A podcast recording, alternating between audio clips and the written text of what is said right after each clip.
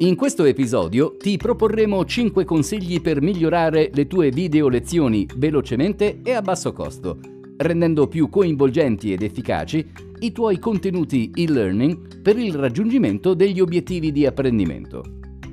In questo periodo di emergenza sanitaria dovuta al diffondersi del virus Covid-19, in molti si stanno affacciando per la prima volta al mondo dell'e-learning, sia da docenti che da studenti per ovviare all'impossibilità di tenere lezioni frontali.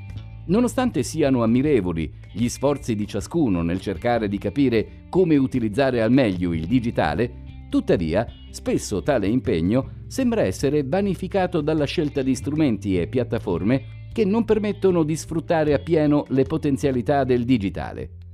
La scelta di molti si rivolge alle classiche video lezioni o webinar, di cui avevamo già parlato in un precedente episodio. Si tratta, infatti, della modalità di formazione digitale che più si avvicina alla lezione frontale, nonché di quella più semplice e veloce da mettere in pratica in un momento di cambiamenti repentini come questo.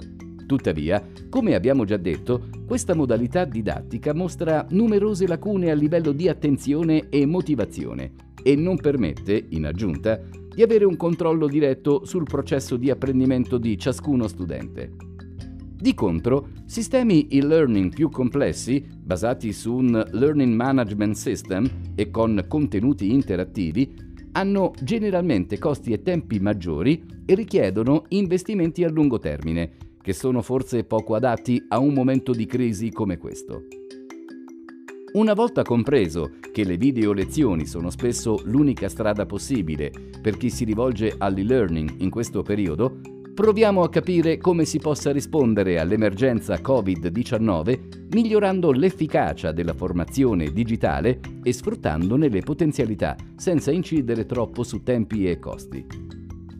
Differenziare la proiezione a schermo. Quando si tiene una video lezione, solitamente le scelte sono due mantenere l'inquadratura sull'insegnante oppure condividere sullo schermo una presentazione accompagnata da una narrazione. Queste opzioni hanno, certamente, scopi differenti. Mentre la prima vuole imitare il più possibile la lezione frontale, la seconda ha lo scopo di mostrare agli studenti parole chiave, sotto forma di elenchi puntati per esempio, e immagini a supporto della spiegazione. Se il contenuto è piuttosto lungo, tuttavia, la soluzione preferibile per migliorare l'efficacia delle video lezioni sembra essere alternare le due modalità, in modo da non stancare lo studente, che non dovrà continuamente leggere ciò che vede sullo schermo e da non annoiarlo con una visione monotona. Per quanto riguarda l'uso di presentazioni, poi, è consigliabile che queste contengano poco testo per non distogliere l'attenzione dal parlato. A tal proposito, l'aggiunta di semplici animazioni può aiutare a mettere in risalto i termini più importanti. Questo stratagemma risulta particolarmente efficace se il focus sulla parola scritta si accompagna alla voce narrante, in quanto sfrutta il meccanismo di rehearsal e ne facilita la memorizzazione. Prevedere attività interattive. Fondamentale per aumentare l'efficacia delle video lezioni è l'inserimento di momenti interattivi che permettano allo studente di partecipare in prima persona, passando da uditore ad attore del processo formativo. Ciò può avvenire tramite domande dirette fatte dall'insegnante a uno studente o a tutta la classe, momenti di domande e risposte, QA, dagli allievi al docente, ma anche attraverso esercitazioni che permettano agli apprendenti di fissare la conoscenza nella memoria. Come è ovvio, la riuscita di tali soluzioni è strettamente legata all'ampiezza della classe. Maggiore sarà il numero di studenti, minore sarà la possibilità che tutti vengano coinvolti. In aggiunta, eventuali esercitazioni assegnate verranno svolte dagli allievi al di fuori della videolezione, in modo autonomo e indipendente dall'insegnante, al quale sarà presentato il risultato finale senza cognizione del processo. Utilizzare pillole formative. Nell'ottica di evitare noia e distrazione, una strategia vincente è il micro-learning, ovvero la strutturazione del processo formativo in brevi unità di apprendimento complete in se stesse. Ciò ha numerosi benefici sia dal punto di vista del coinvolgimento dello studente, perché evita momenti intermedi di blackout nei quali l'attenzione può calare, sia del monitoraggio del processo di apprendimento. Presentare il contenuto suddiviso in micro unità, infatti, permette di avere sotto controllo il raggiungimento degli obiettivi parziali man mano che si procede con il corso. Inserire test intermedi.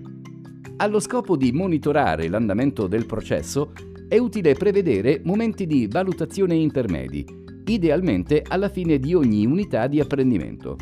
Eseguire un unico test finale, infatti, benché sia efficace per valutare che tutti gli obiettivi di apprendimento prefissati siano stati raggiunti, non permette di apportare modifiche durante il corso per aiutare gli studenti. In altre parole, offre una visione del livello della classe quando ormai non è più possibile intervenire. Al contrario, l'utilizzo di test di fine unità permette di seguire l'andamento del processo formativo e inserire approfondimenti o momenti di chiarimento prima di avanzare con gli argomenti successivi.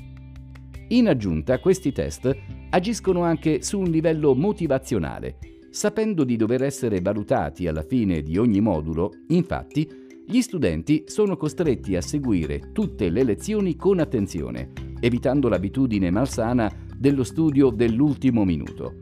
Ciò è fondamentale per rendere efficace la formazione, facendo leva sui meccanismi di ripetizione e riutilizzo che aiutano il passaggio delle informazioni nella memoria a lungo termine fare uso di un LMS.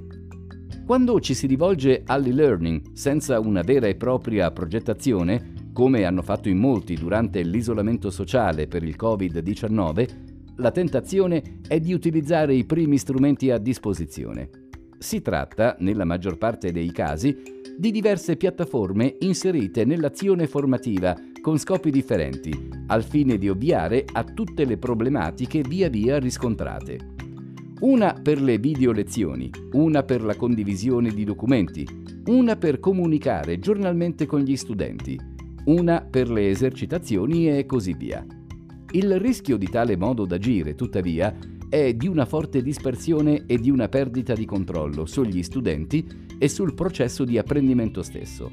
Benché si costruiscano lezioni dinamiche, interattive, modulari e con valutazioni intermedie, tali sforzi possono venire vanificati se l'insegnante non riesce a monitorare tutti gli elementi del piano didattico e avere un quadro chiaro della situazione di ogni apprendente.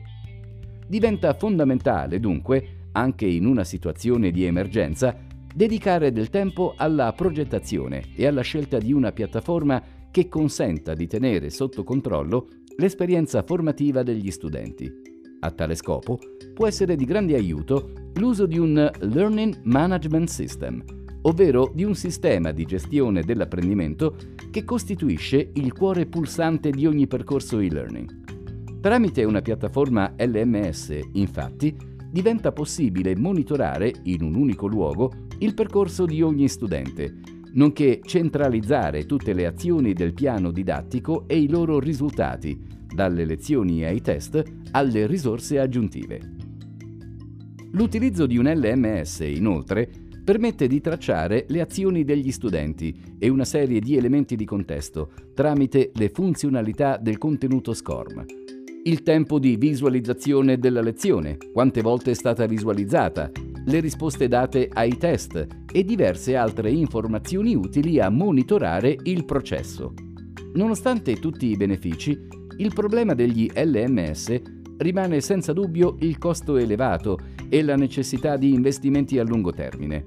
Un modo per aggirare il problema, soprattutto in questa situazione di emergenza Covid-19, può essere il ricorso temporaneo a piattaforme condivise. Piuttosto che mettere in piedi una propria accademia digitale aziendale, affittare uno spazio all'interno di sistemi già disponibili in cloud. Questa soluzione, infatti, permette di abbattere notevolmente i costi e le tempistiche di avvio e può inoltre essere utile per testare il servizio in vista di un possibile investimento futuro. Mettendo in pratica questi 5 consigli, puoi migliorare notevolmente l'efficacia delle tue video lezioni e passare all'e-learning senza investimenti eccessivi in termini di tempo e denaro.